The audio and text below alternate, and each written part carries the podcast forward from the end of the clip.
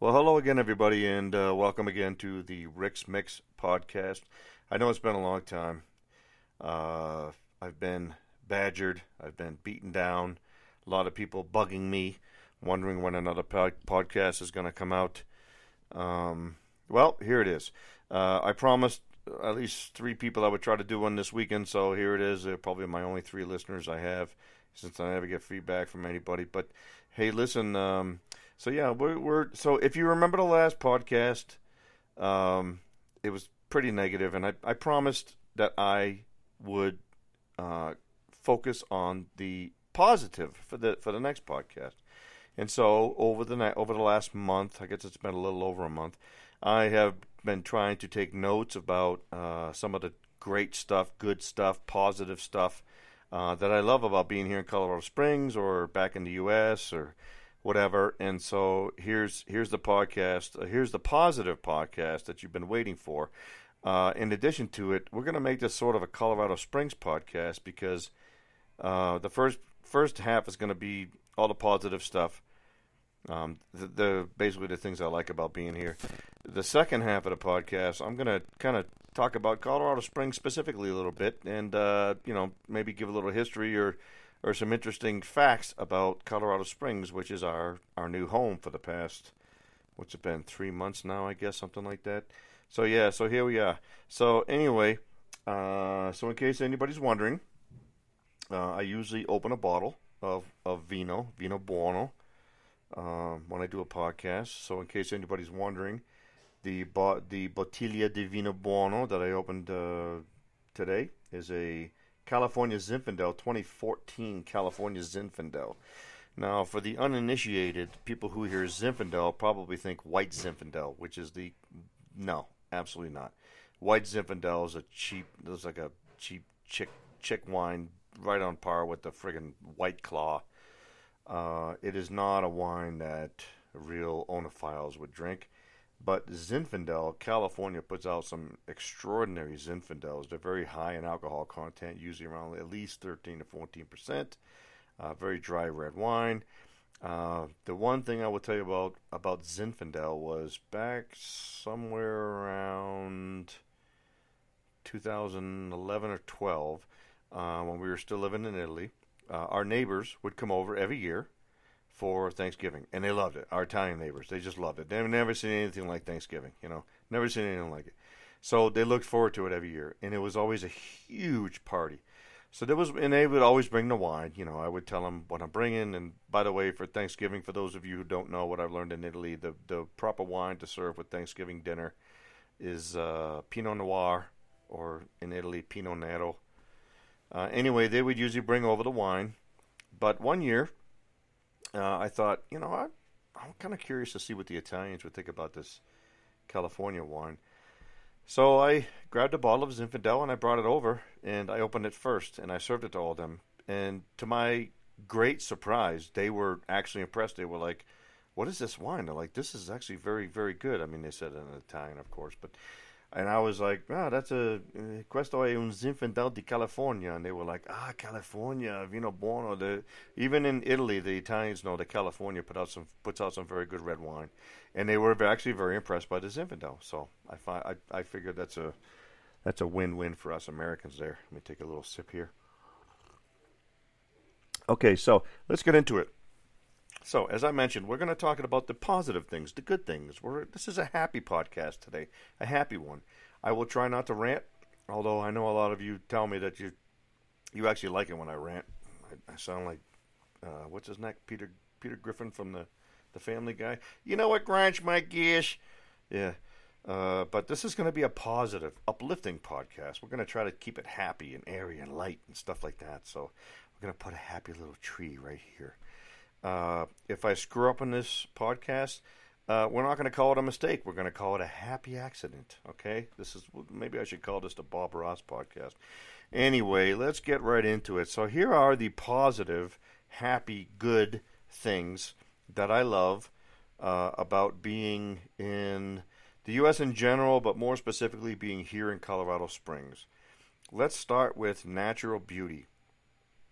I mean, I'm in the Rockies. Well, I'm not in the Rockies. I'm like right at the footstep of the Rockies, but My God, it is gorgeous here. I I swear to God, I, I every time I go out and I drive, and I mean nine times out of ten, if I'm driving anywhere, I'm taking the I-25 because we're at Northgate. Uh, just a view. I mean, just the view of the mountains is just phenomenal. Uh, it's just incredible. It's I just can't get enough. I honestly I can't get enough. Every like literally every time I drive out, I see it. I see the mountains and I see it, and I'm like, if I'm by myself, you know, I I introspectively think how lucky I am. If I'm with Virginia or the ki- or the kids, you know, I'll tell them I'm like, look at look look at that, look at that. Just look, just look. How lucky are we to be here? It is so beautiful here. It's gorgeous. It's absolutely gorgeous. Um, I don't hold on a second. Let me see. Yeah, uh, the natural beauty is just it's just absolutely phenomenal. It's it's like when I go. So we live at Northgate. If you know Colorado Springs at all, we're at the Northgate exit, close to the Bass Pro Shops, and right across the way from us, I can I can actually see like the north end of the uh, the Air Force Academy, and uh, I fish there a lot. There's a lake there. They have like four lakes on the Air Force Academy that, that they stock with with uh, with trout, nine to eleven inch trout and you know you we catch a bunch of holdovers that are like 13 to 15 and it's beautiful and i love it and i uh, but every time i go i'm just like i just i just like the first time we drove on there me and the kids deer right on the side of the road just eating like like nobody's business you know we're driving right by them didn't even flinch um, a couple two or three weeks ago took uh, took max fishing to the air force one of the lakes in the air force academy and at the other end of the lake, I, it's a lake. They call it a lake, but it's really a pond. I mean, it's it's tiny. Uh, for those of you who, who are from Litchfield and you know Darrah Pond, it's like one third of the size of that. It's tiny. Anyway, so we were fishing at one end, and then at the other end, there was actually a deer who was standing in the lake, uh, and he stayed there for geez over an hour. You know, just kind of sitting there, and I was like, man, I wish I was closer so I could get some pictures of them. But it's gorgeous. It's just you know, this is you don't see stuff like this you know, I listen. I I've been in Europe. I've been in Asia, and I I mean, there's there's some gorgeous places that we we've lived in and visited and stuff like that. But I, just so I feel so so fortunate to live in a place like this that's just so freaking gorgeous. It's just beautiful. The the natural beauty here is just incredible. Okay, number two. This is a this is a huge one, and anyone I probably talked about this before, but anyone who knows me, it, this won't be this won't surprise you um, watching sports at an early hour. Uh, you know, I grew up on the East Coast, just off, uh, 45 minutes north of Boston, whatever. Uh, and East Coast is sort of everything starts on the East Coast and then it kind of goes backwards just because of the way, not because we're like center of the universe, although we are. Uh, it's just the way that the Earth rotates. And I, remember back in 1994, I took a trip with my buddy Randy who was stationed at Nellis Air Force Base in Las Vegas, which is Pacific time, and uh, I, it was the weirdest thing because it's like you get up Sunday morning and it's like, oh my God, you're watching football at like, what is it, like nine, ten o'clock in the morning? It's crazy. It's kind of the same here, and I love it. I have to say, I love it because I am, for those who don't know me, I am an early to bed, early to rise guy. I'm the only one in the family. Virginia and the kids will stay up till, Christ, midnight every night if they could. And then they, but then they'll sleep till like 11, 12 o'clock in the in, in the morning every single day. Not me. I got to be in bed by like I don't know nine nine o'clock, nine thirty at the latest. That's just the way I am. But then I'm up at like five five thirty. Uh, and I just just because I, I swear to I swear if I if I sleep till like seven eight o'clock, I feel like I've lost half the day. That's really the way I am. I'm just an early morning guy. And so this place suits me because it's great. Like when the okay, I mean uh, this was a horrible year for the Celtics and the Bruins. Horrible, horrible. Uh, both should have won the championship. We had the best team in both sports, but whatever. Both choked. But it was great being able to turn on the game and watch it at like six o'clock because I'm like, great, it's going to get over like eight eight thirty, and now I don't have to worry about staying up late to watch this stuff like I you know like I do did back home, or like I always did when I was in Europe or, or Germany or, or I mean, Europe, uh, Korea or whatever. Uh, yeah, it was great. So I love it. I love watching sports in an early hour. It is fantastic. It's absolutely fantastic. It's great. And actually, we moved here in May, so uh, what what is it now? Mid July. So in about another month and a half, almost two months, uh, the NFL season will be upon us, and uh, I'm looking forward to watching the NFL games at a really early hour. Really looking forward. Okay, uh, what's the next one? Variety of goods and products. Yes, certainly. Um, so, for those who don't know, uh, you know, we've been overseas for so many years. Uh, we usually there's a base overseas that I work at, and they have what's called a commissary, which is basically just kind of like a military grocery store. Uh, you get your goods and you get your groceries cheap, cheaper than the economy, certainly. Um, the problem with it is, is it's only that that's the only grocery store, like American grocery store, you can go to is the one on base, and so because of that, they can only carry so many products. So you know, you're limited in the selection that you have. Um, and I've always been amazed when I come back to the states and I and I go to like the like the mega grocery stores here. My God, it's like like the bread aisle, for instance. Okay, so the commissary overseas, we got maybe, I don't know, seven or eight different kinds of bread, whatever. But you come back to the States and you go to like the grocery stores here, and there's like, Jesus, like 20, 30 different kinds of bread and different styles and this, this, and that. And it's like, oh my God, it's the stuff that you never even.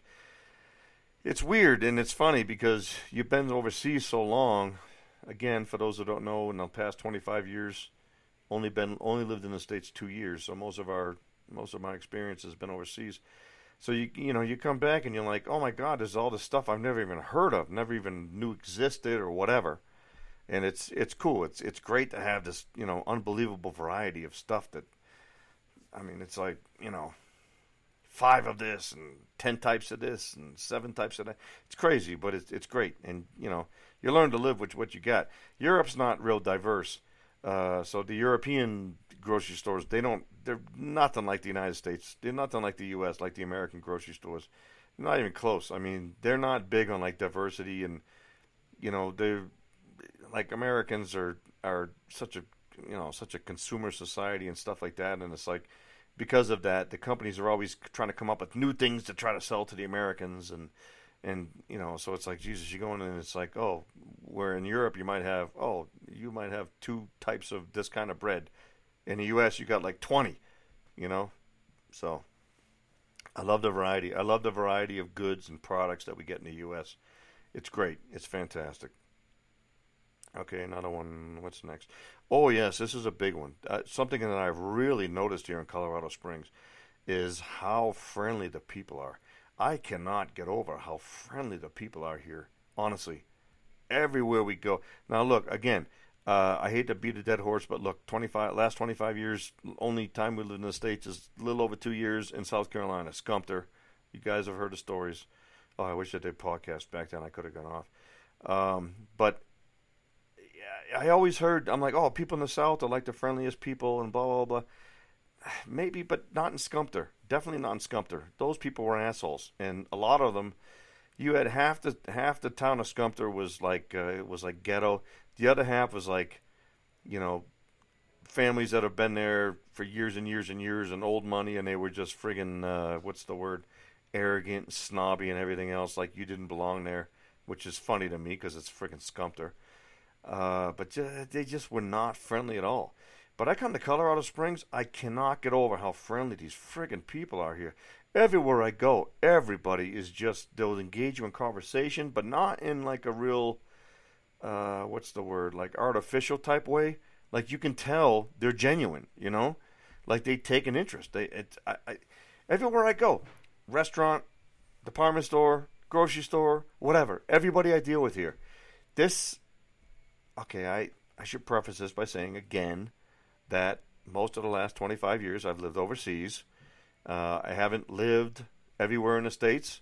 Where I grew up in New England, you know, just outside of Boston, is not the friendliest area in the world. For those of those of you who back home, you know this. Those of you who have traveled there, you know this. Uh, you know, you nobody would just come up to you and just say hi. You'd be like, "What? What? You know, you're feeling see if your wallet was stolen or something, or you're like, what what what you know someone says how you doing you're like how why do you want to know how i'm doing kind of thing but here in Colorado Springs, my God, friendliest people I've ever seen in my life. Everywhere I go, everybody is just so friendly. It is amazing. It truly is amazing. I, I don't know what else to say about it except it's just this is the, like the friendliest place I've ever lived in my life. So. Next, this is an obvious one. Being overseas so many years, everybody speaks English. Everybody speaks English. I mean, it's great. You take it for granted. Those of you who have never been overseas, trust me, you take it for granted. It is nice to be able to go out and do your day to day things and just be able to converse in my natural language without having any, you know, any confusions or uh, you know, I, I speak Italian pretty decently. I'd say I'm probably, I don't know, maybe a quarter fluent, somewhere around there. Not as good as Xavier, who's completely fluent, but I'm, I'm I can I can carry on a conversation in in Italian. I can speak speak it pretty decently, but there's always that little bit that I, if they you know if I speak to an Italian that speaks too fast, I have to I'm just like whoa whoa, uh, per favore parla lentamente. You know, in other words, speak slowly because I I I, I can't get it. Uh, German, my German's okay. Um, I've, I've done three tours in Germany, three tours in Italy, one one tour in Korea. I speak no Korean at all except for a couple bad couple words, yeah, bad words mostly. Um, like I said, my Italian's decent. My German's not quite as good as my Italian, nowhere near it. Um, but in Germany, you don't really need to speak German because most Germans speak English. But it, you know, it, it can sometimes be cool. You know, it's nice to try to learn a lot of language and practice and everything else, but there's nothing like being able to like, oh, I got to go down to this friggin' town office to I don't know, pay a bill or something like this or whatever, or argue a bill, I should say, uh, and I don't have to worry because I can speak fluent English, and I know they do too.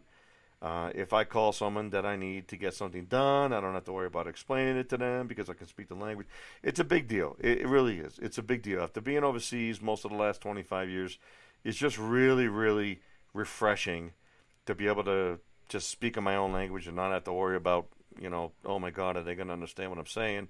Is there going to be something lost in translation? Whatever. So, yeah, it's a big deal. So. Uh, take a break here. Let me get a little glass of, a little sip of Zinfandel. Okay, what's next on my list?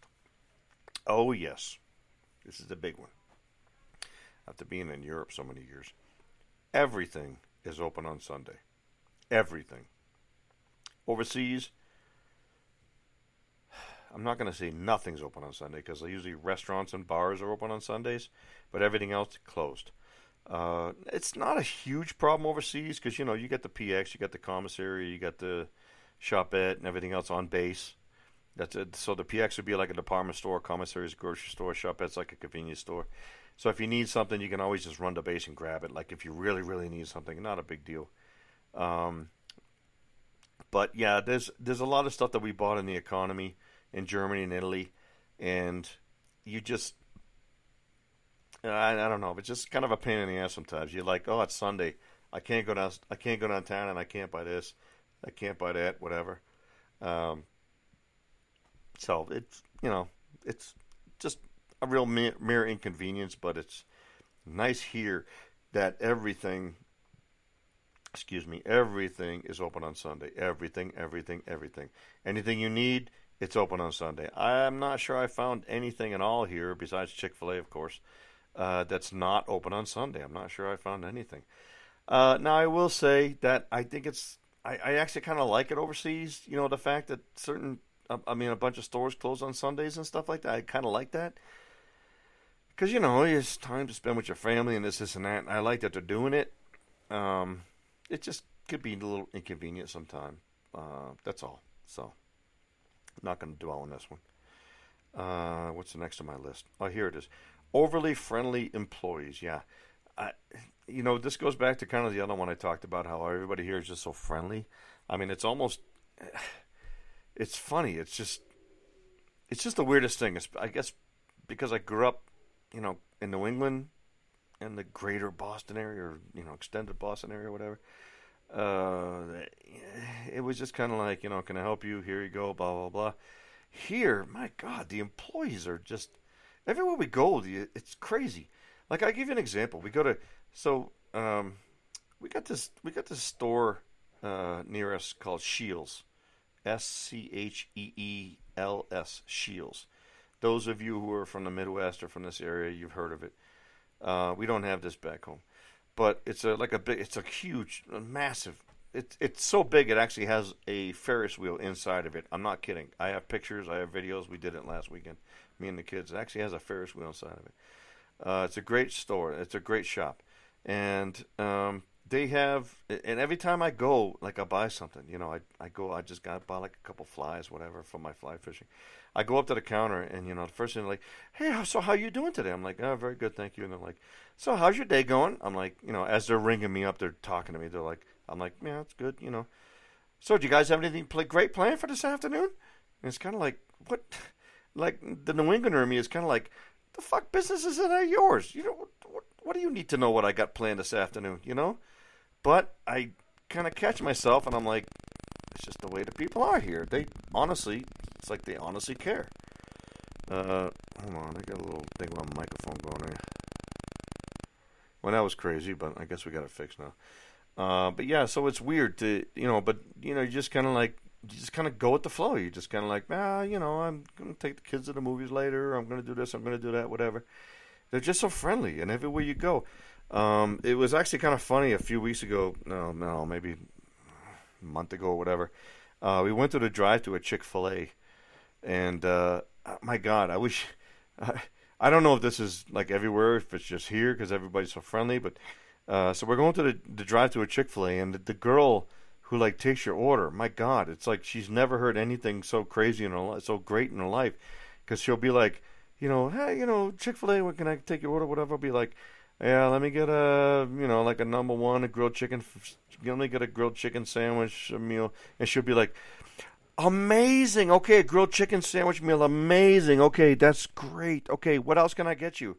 And you're like, okay, uh, let me get a, you know, chicken tenders, four piece with this, this, and that chicken t- amazing amazing okay that's amazing okay and i'm literally i'm not exaggerating that's really the way it was and i'm sitting there going and i'm looking at everybody else in the car going what am i being punked here what is going on is are they really like this you know and the funny thing is is i felt bad because towards the end you know when i finally finished my order i put in my last thing and she's like She's like, okay, that's great. That's fantastic. She's like, pull around and I'm to get you at the second window. And I'm like, I go, I thought it was just trying to be funny, but I was like, amazing. Okay, I'll see you there. And all of a sudden, like the line went dead for a second. She's like, okay, thank you.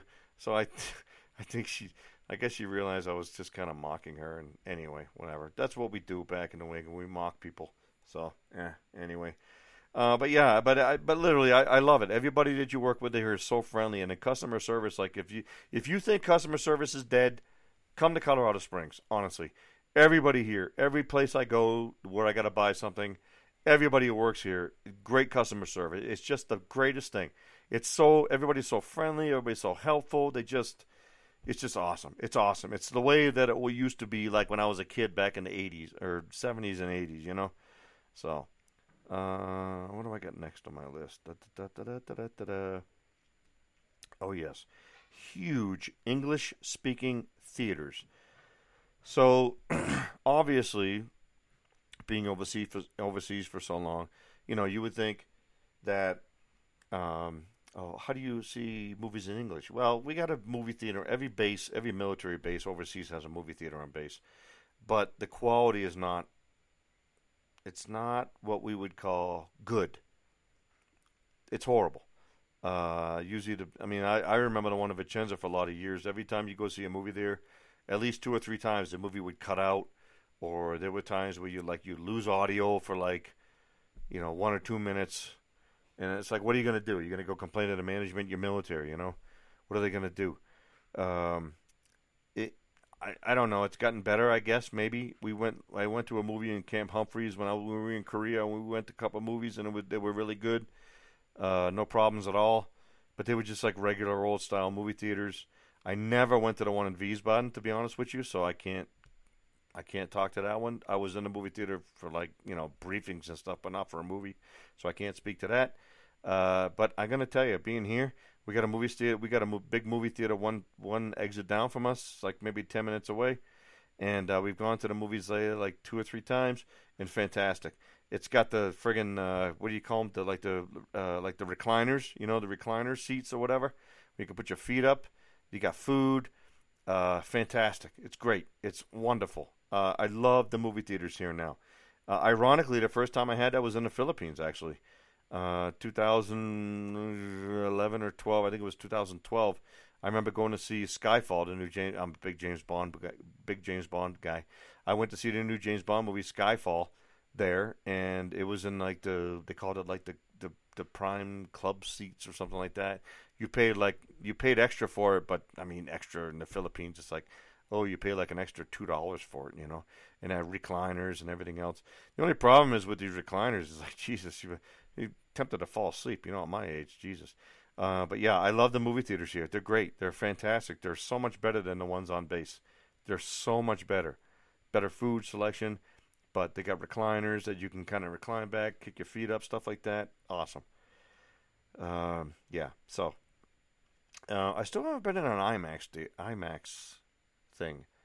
Uh, I I kind of want to see it someday to see what it's all about. I don't know what IMAX is. I I think it's supposed to be like a heightened. Uh, I don't know. I don't know what IMAX is, but I've heard all about it for years and years and years. But I've never been to an IMAX. So if anybody knows anything about IMAX and you know, send me a message or put a comment or whatever. Tell me what it's all about and tell me what's what it's good for, whatever. Okay, in the meantime, okay, I'm overdue for another sip of my Zinfandel, so excuse me for a second. Okay, thank you. Okay, what's next on my list? Oh, yes. We talked a little bit about this before. Uh, fishing opportunities. Yes, fishing opportunities. Now, I am a huge fly fisherman. Huge fly fisherman. I got addicted to it from a young age, probably about Max's age. I was probably, I think I was about 10. Uh, my dad got me fishing. My dad took us on. I remember I took us to Robinson Pond in Hudson. I think it was. First time I ever went fishing. And taught us how to just do the whole, you know, this is a bobber, put a worm on a hook kind of thing. I took it to it. I took to it immediately. I I loved it. I thought it was great. I had no problem holding a worm, putting it on a hook. I cast it out, you know, and I caught a, a, a sunfish. Uh, we call them kibby. The sunfishing kibbies. The same same thing. Uh, and my father told me he's like, oh yeah, when I was a kid, we used to go fishing and we catch kibbies, and people every time I catch one, people would say, "Kibby for Tibby, kibby for Tibby." Uh, so it was the same for me. I caught a sunfish, and that's what that was kind of like my introduction to fishing. Um, but eventually, he took us up to a, like a stream, and I learned there was different types of fishing because you can't just put a worm on a bobber and cast it out on a stream or a river or a stream or something because you know the water's moving. Uh, so he kind of taught me that a little bit. And later on, I remember he was, you know, I don't even remember the first time I saw him or whatever, but uh, my dad was a big fly fisherman, still is to this day. Actually, he's uh, he's Christ, what he'll be eighty, I think, this year or next year, uh, and he's still fly fishing. God bless his heart, uh, and doing well. He's more of a fly fisherman than I'll ever be. Um, but I remember watching him fly fish and thinking, "That's cool. I want to do that." Like I just, I just, uh, my whole life. The bottom line is, I just, my whole life, I just love fishing, just fishing in general. Uh, but fly fishing to me was like the ultimate. It was absolutely the ultimate. I'm like, this is the ultimate. You, it, it takes, it takes uh, skill. It takes knowledge. I mean, you got to study the water. It's not just putting a water or putting a worm on a freaking bobber and just casting it out. It's not putting you know power bait nowadays. Power bait is power bait's what my kids do, putting power bait on a hook and casting it out. No, there's skill, there's strategy. You have to know. You have to read the water.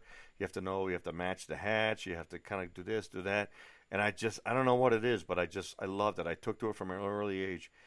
Uh, we lived close to uh, for those who aren't from where I'm from, we have this huge river that goes right through uh, southern New Hampshire called the Merrimack River, and it's huge. It's a huge freaking river.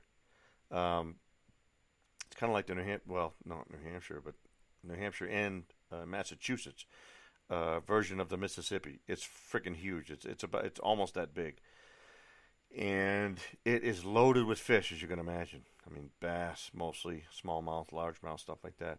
And I could walk down to that river from where we lived when I where I lived in Litchfield, New Hampshire, and I would do that. And when I I remember when my dad got me a fly rod with a fly reel when I was like maybe 11 years old, and I did. I walked down. I couldn't I couldn't even drive yet, but I'm like I don't give a fuck. I'd walk you know like a mile down to the to the Merrimack River, and that's where I sort of made my bones fly fishing. I I would practice. I was horrible at the time. I lost a lot of flies, lost a lot of line, this this and that. But that's where I really learned. You know, I was 11 years old. 11 years old, and that's all I did. But I loved it. It was just it was just so enjoyable to me. And I tell Max these days all to, all the time because Max loves fishing, and I say, you know, Max, you know, he asked me what uh, we went fishing the other day, and he asked me, he's like, you know, Dad, wh- where did you learn how to fish so good? Why, how, why are you? And I said, well, Max, you know, here's the thing. I said, the best. It, it's like anything else in the world. It takes practice to get good. But the beauty of the fishing like this is, if you honestly really enjoy doing it, then practice is fun because you practice by actually doing it, and you know that's really the way it was. So I'm sort of self-taught with fly fishing. I I never took any kind of course in casting or anything like that. I just kind of did it growing up, and um, I was fortunate enough when I when I was in Italy, I met an Italian buddy named Fausto, who uh, it, it, was kind of a funny story. I I guess I'll kind of go off on a tangent here. So uh, when I was it was my last year in the army. I'm in uniform, and there was a gas station, an AGIP station. You know, they took the the U.S. gas coupons uh, on my way to work and it was run by a nice guy named Paulo. And I, so I would always stop there on my way to work or from work when I needed gas. That's where I'd go. And he also had a little bar in there, so I'd get a little espresso while I was there. And so one day I was in there and I, I got gas and I got an espresso and I was on my way back from work, so I had I had my uniform on, and the, this Italian guy kind of comes up to me and he's an older guy, and he was just like really shy and sheepish and everything else and he was just like he barely spoke hardly any english at all but he was kind of pointing to me and he was saying oh you know i like i like uh, i like the the uniform blah blah blah. So i start and I, the, my first thought was i'm like jesus am i gonna what the hell's wrong with this guy? Turns out he was the nicest guy in the world. We ended up being best friends and he i'm so thankful to god that i met this guy because his name is fausto. He was a, he is a huge fly fisherman, huge, and he used to work. He was at the time I was probably 35. He was about 15 years older than me, so he was about 50. Um, this guy had lived a life, man. Uh, he had worked down at bases, and I think he was born in Libya. Actually, back the, I guess the Italians had bases in Libya, and he was born there and for and he had lived in Brazil, so he spoke Portuguese. Um, and he was, like I said, he was a huge fly fisherman, and he had worked for many years back in the '70s. He had worked on base, I guess maybe at the PX or something like that, and he loved. He was kind of like an old hippie, like a '70s hippie, not a '60s hippie, but a '70s hippie, because he loved '70s music. He wasn't old enough to be a '60s hippie. He loved American music and stuff like that and he was a huge fly fisherman. And so I, I'm so thankful that I met him because he was able to. We became best friends immediately, and he helped me uh, navigate the Italian bureaucracy, crazy system of how to get all these crazy fishing licenses you need and everything else. Uh, and to fish the Brenta, there's a there's a river that goes north of Vicenza called the Brenta River uh, those of you in Vicenza, you know, at the Brenta River, but uh, north of Bassano, even, uh, is a world class trout river. World class. It is managed, um, but this being Italy, you know, it's crazy, and you have to know every little rule and regulation and everything else. Uh, and Fausto helped me um, navigate all that, and he was able to help me get my licenses, everything a license I need, and so I was able to actually fly fish a lot in Italy, you know. But the point of the story is it was amazing. It was I never could have done it if I had never met Fausto. I never would have been able to do it because there's so many crazy rules and regulations and everything else. Uh, same with Germany. Now, when you go to Germany, you actually have to take a class. You literally, if you want to fish, you at, you literally have to take a class and you have to pass a test in order to fish, uh, which is crazy to me.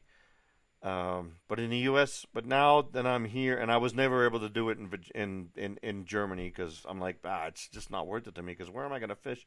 And I don't even know the rules, and I don't speak the language, and I'm like, ah, my my luck, I'll end up in jail. So uh, all this is to say that this is a very positive thing here, is that I love being here, uh, being able to fish here. I am technically now, or not technically, officially a Colorado resident because I've registered my car here. We have an address here. I have a Colorado driver's license. I actually have two, but it's a whole other story. Um, but I, Colorado's license, uh, Colorado's rules are crazy. I found out that you have to be, you have to live here six months before you can get a residence permit, residence fishing permit, I should say, to fish. So if I want to fish this summer, I have to actually get a non-resident permit, which is like over $150 or something like that. However, and I'm just like screw that.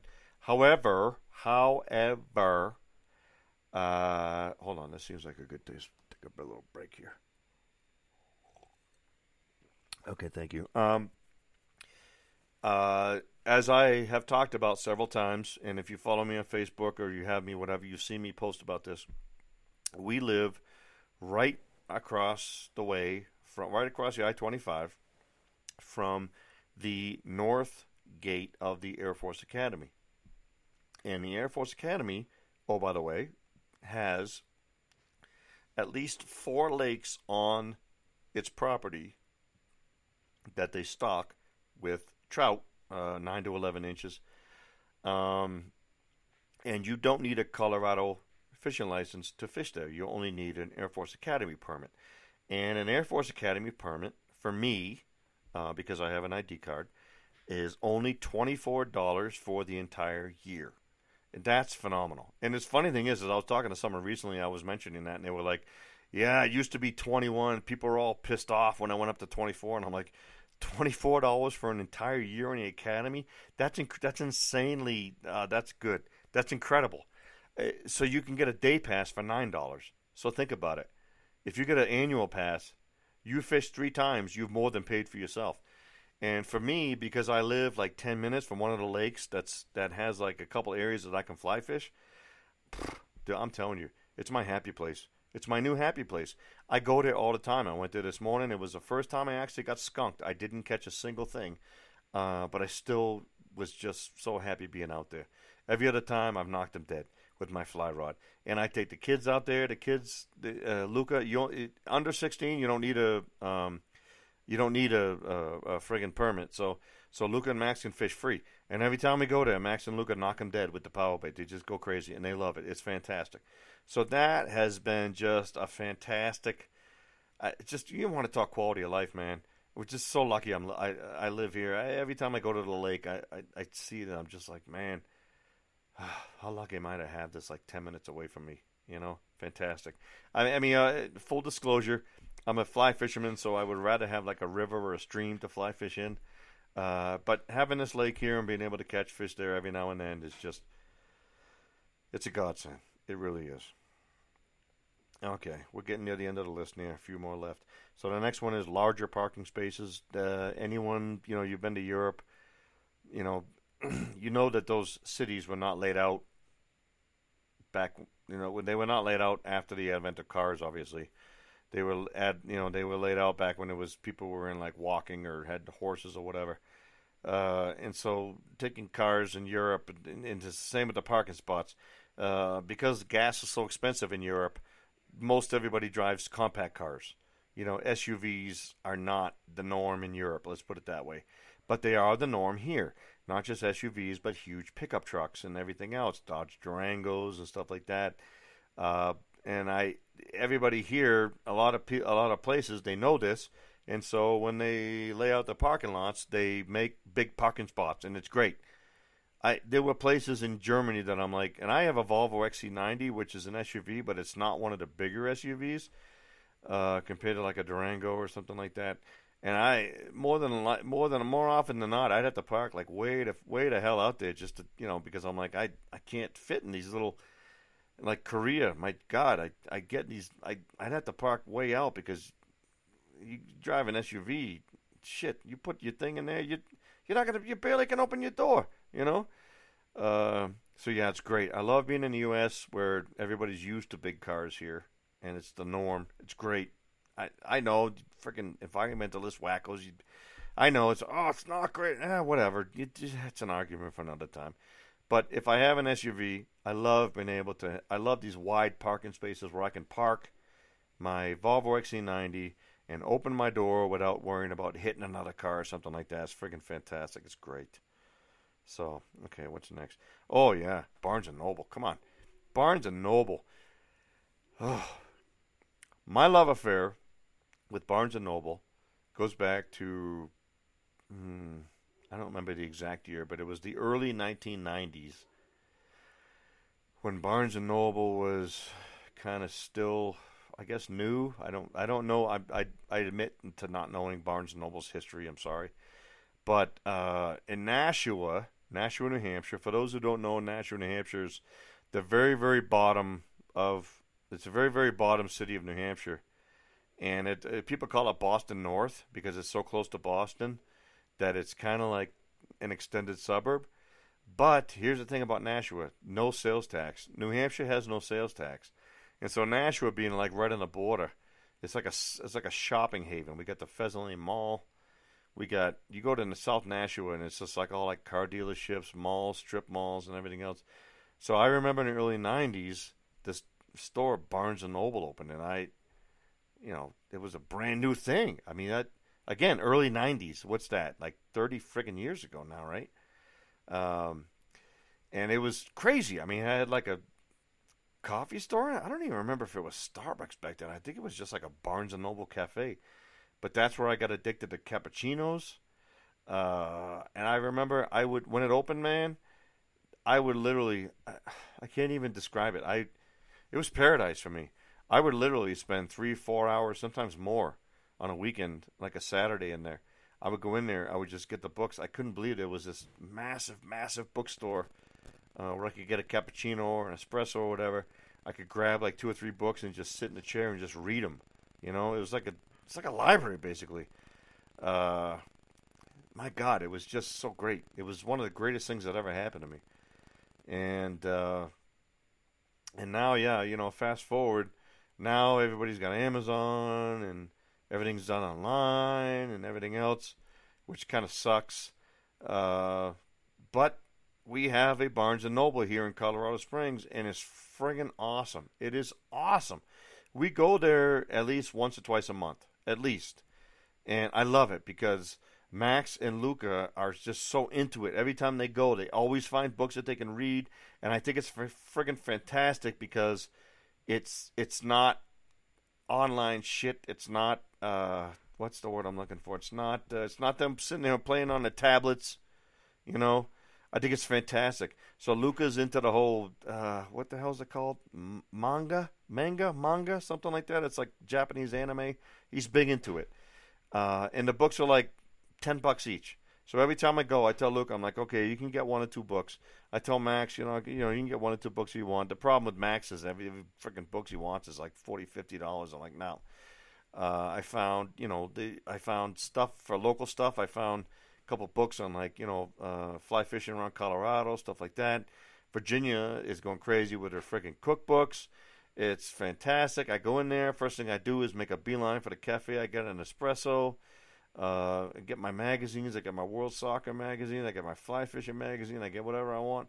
It's fantastic. I love Barnes and Noble. I absolutely love it. And there's nothing that exists like that overseas. Nothing. And if it does, it's all going to be in a foreign language anyway. Uh, so I am so, so effing happy to be here to have it at Barnes and Noble. And it's only like about a 15 minute drive. It's just great. I'm so, so happy to have that. I'm so happy and thankful that we have at Barnes and Noble. Okay, all right, last one on my list. Uh, well, I wrote no mosquitoes, but listen, of course there's mosquitoes here. There's mosquitoes everywhere. Well, maybe except Antarctica whatever. Uh, so when I say no mosquitoes, what I mean is I have not been bugged or bothered by mosquitoes since we've been here in Colorado Springs. Now, I mentioned about the whole no, no, mosquito thing to Virginia, and she's like, "Oh, I work in the garden every night, and I get bit, and I caught da da." I'm like, "Okay, that's okay. But for me, I haven't been. I stay in the house. Even when I go outside, I have not been bitten by a single mosquito yet, and I it's I, it's I don't want to jinx myself. I, maybe I shouldn't say anything because I don't want to jinx myself. But I'm telling you, I've only seen. We've been here since April. I've only seen, actually seen with my own eyes, maybe two mosquitoes the entire time since April. Uh, I have not been bitten by a single one. I don't know what it is. I don't know if it's the climate because this, supposedly this is, you know, this is supposed to be a, like a really, really dry climate, you know. So maybe the mosquitoes are only addicted to humid, humid uh, places. I don't know. Whatever it is, I don't care. I have not been bothered by mosquitoes a single bit, and I cannot tell you how nice it is to be able to go to sleep and not have to worry about getting woken up in the middle of the night by a in your ear. I love it. I friggin' love it. It's great. It's fantastic. It is fantastic. So, I don't know if it's gonna. I don't know. I don't know if it's a norm. I don't know if maybe we're lucky. I don't know what it is. I don't care. It's great. Fucking hate mosquitoes. I hate them.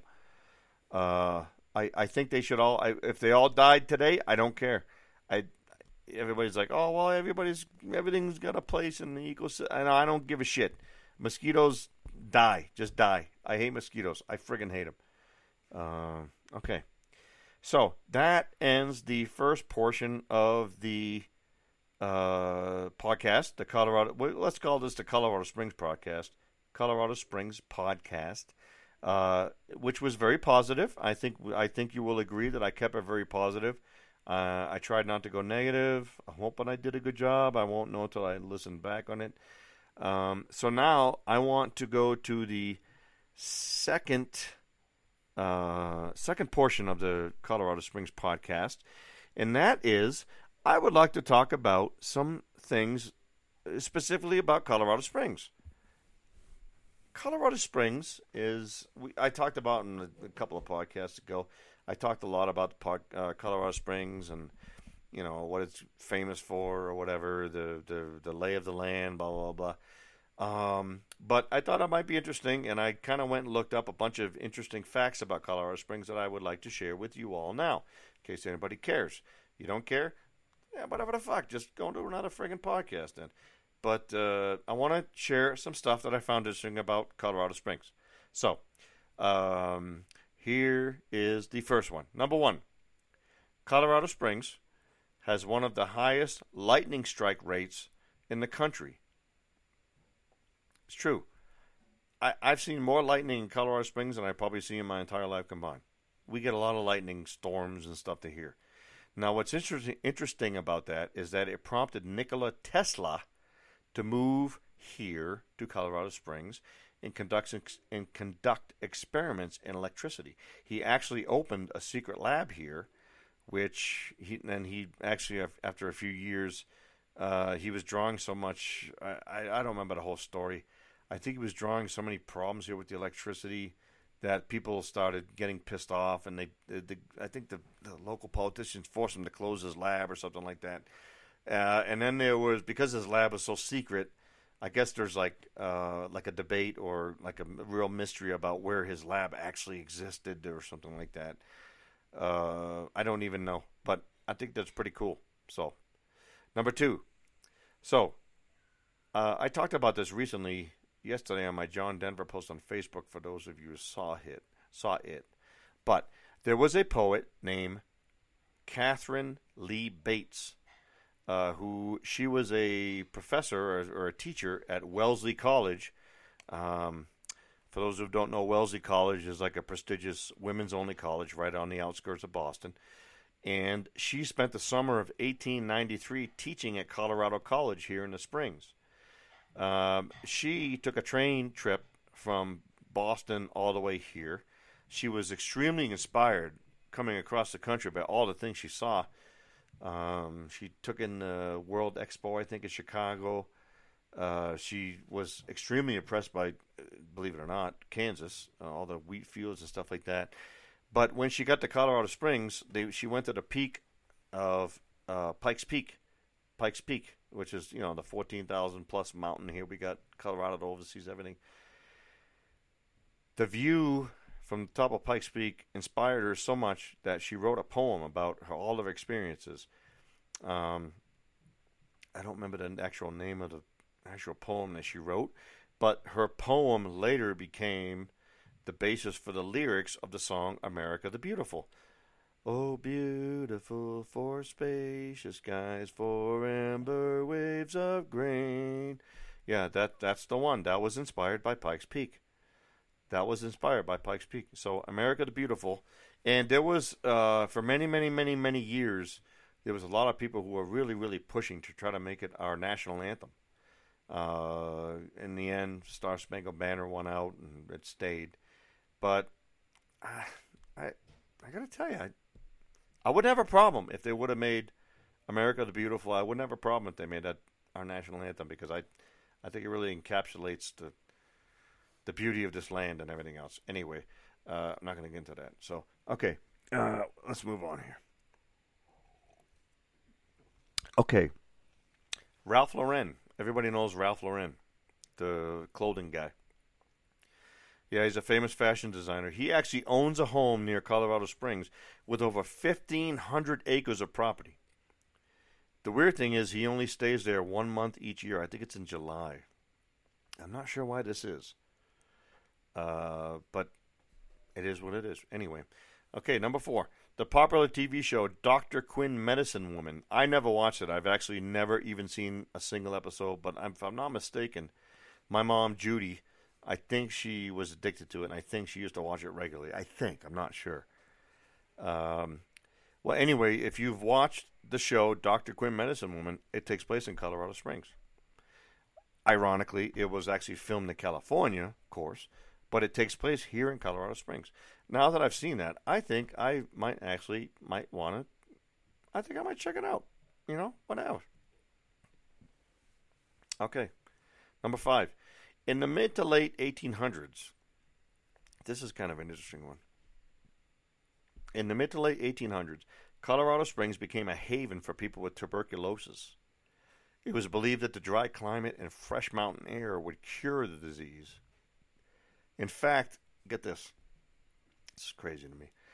By by the 1880s and 90s, more than a third of the residents of Colorado Springs were tuberculosis patients. Think about that. That's crazy. More than a third. So that means more than 33% of the population of Colorado Springs were tuberculosis patients. That's nuts. Crazy.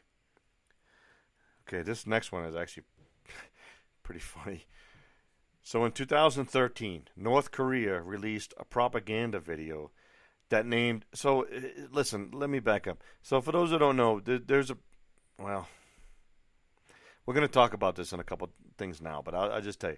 There's a place here called Cheyenne Mountain. Okay, so for those who are like around my age in the early to early 50s or whatever, uh, you remember a show when we were or a movie when we were kids called uh, War Games. It, you know, NORAD. You've heard of the term NORAD, North American something, whatever the fuck. Um, also, um, I don't want to give. I don't want to say too much here, but so so the Cheyenne Mountain is where NORAD supposedly is. It's like deep in the mountain. Blah blah blah. Anyway, so in 2013, North Korea released a propaganda video that named Colorado Springs as one of four targets for for a proposed missile strike, which you know isn't that outside of possible you know crazy because it's the home of NORAD and shit. But comically, the map that they included in this thing actually showed the location of Colorado Springs as somewhere in Louisiana. Seriously, those freaking crazy North Koreans, man. So they showed a, they were going to show a map of oh this is Colorado Springs where we're going to you know launch a missile strike, and it's actually in Louisiana. Louisiana. anyway, okay. Uh, number seven actually coming in kind of interesting. Charles Schulz. You all know Charles Schulz. Uh, maybe some of you don't. He's the one that created the very famous Peanuts comic strip, Charlie Brown. He actually lived in Colorado Springs for a year and he developed a friendship with his neighbors, Philip and Luann Van Pelt. Peanuts fans will recognize that. Philip and Luann Van Pelt. And he found Luann to be such a quirky personality that she became the inspiration for none other than Lucy Van Pelt. Believe it or not.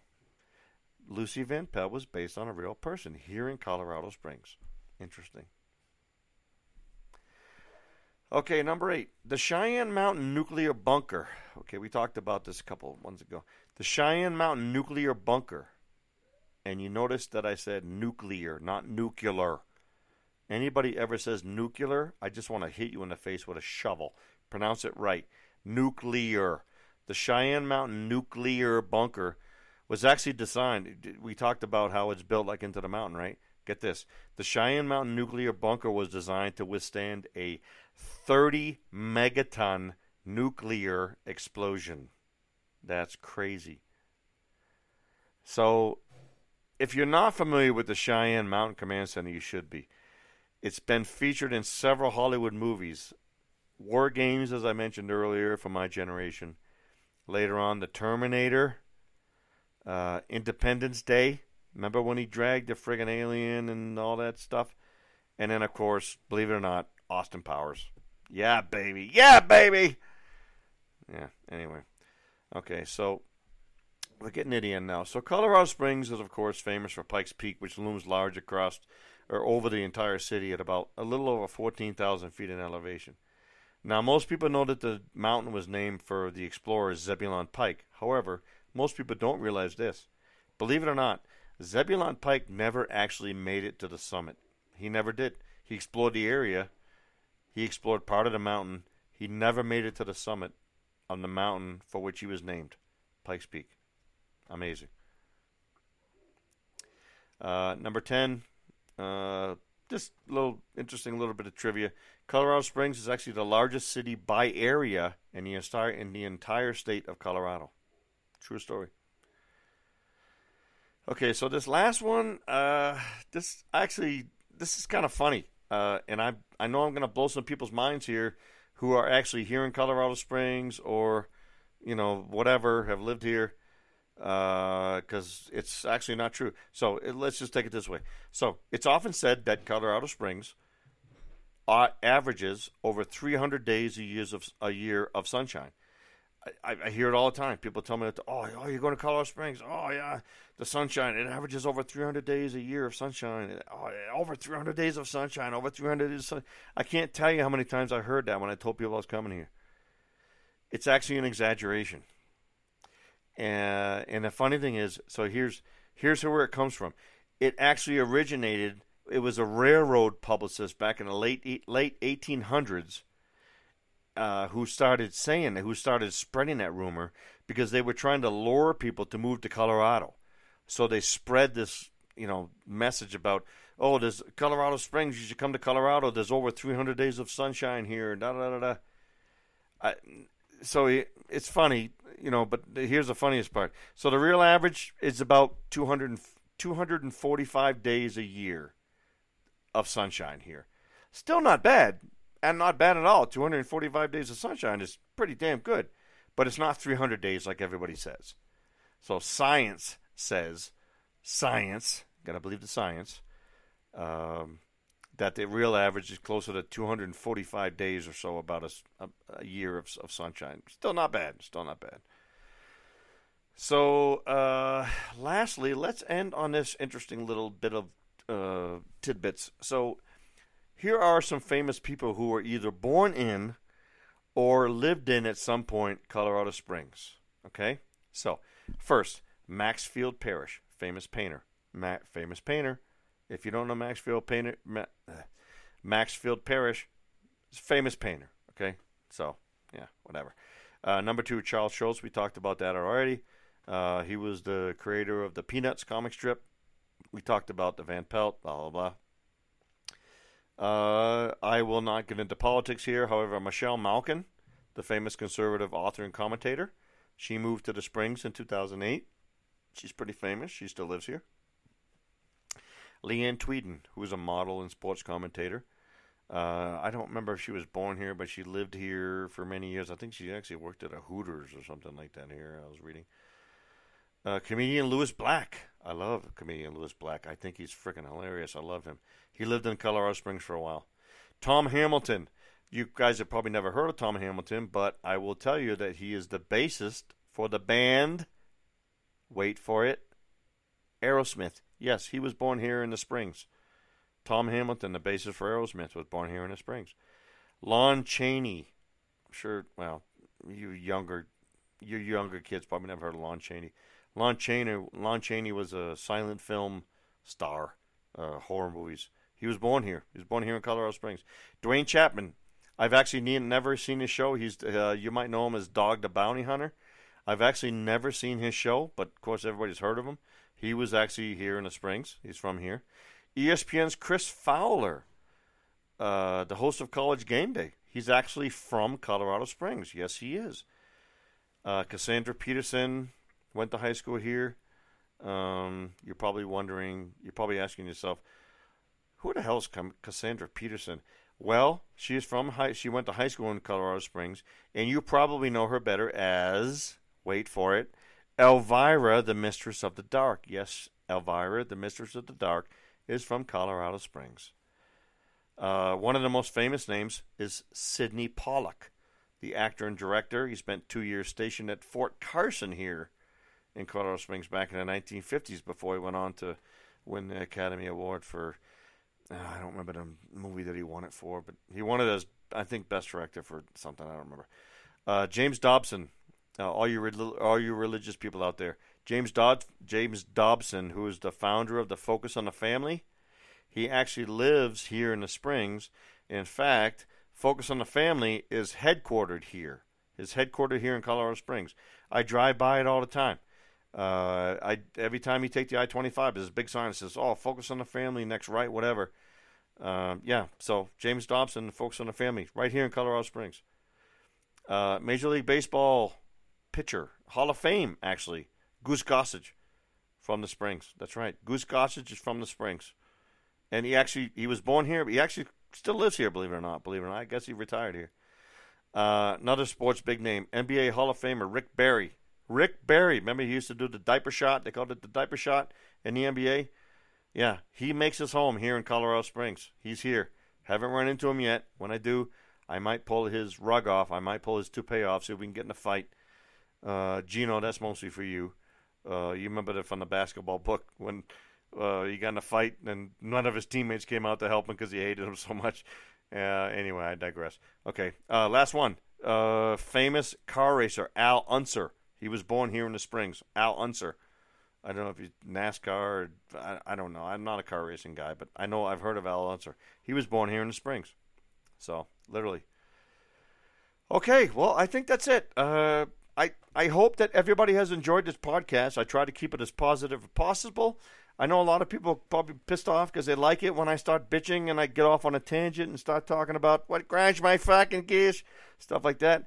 Uh, but I really enjoyed this podcast, and I hope you guys did too.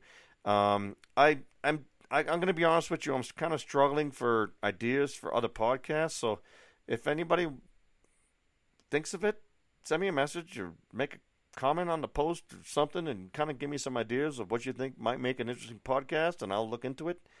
Uh, but until then, uh, I just want to wish everybody a late happy Fourth of July, happy birthday, United States. Um, I am enjoying my time in Colorado Springs here immensely. I really, really like it here. We really do. It's beautiful. It's absolutely gorgeous. It's expensive as hell, so I don't know how long we'll be able to stay here unless Virginia gets a part time job or something like that. Uh, but for now, we're loving it. We're absolutely loving it. Loving it, loving it, loving it, loving it. Uh, so I'm rambling now, so I want to thank everybody again for listening. Uh, leave me comments, whatever recommendations, whatever the fuck. Uh, pardon my French. And uh, we will talk to you guys. Hopefully, it won't take another month before my next podcast. I got some ideas. Uh, but we'll talk to you guys next time we come. All right. Ciao.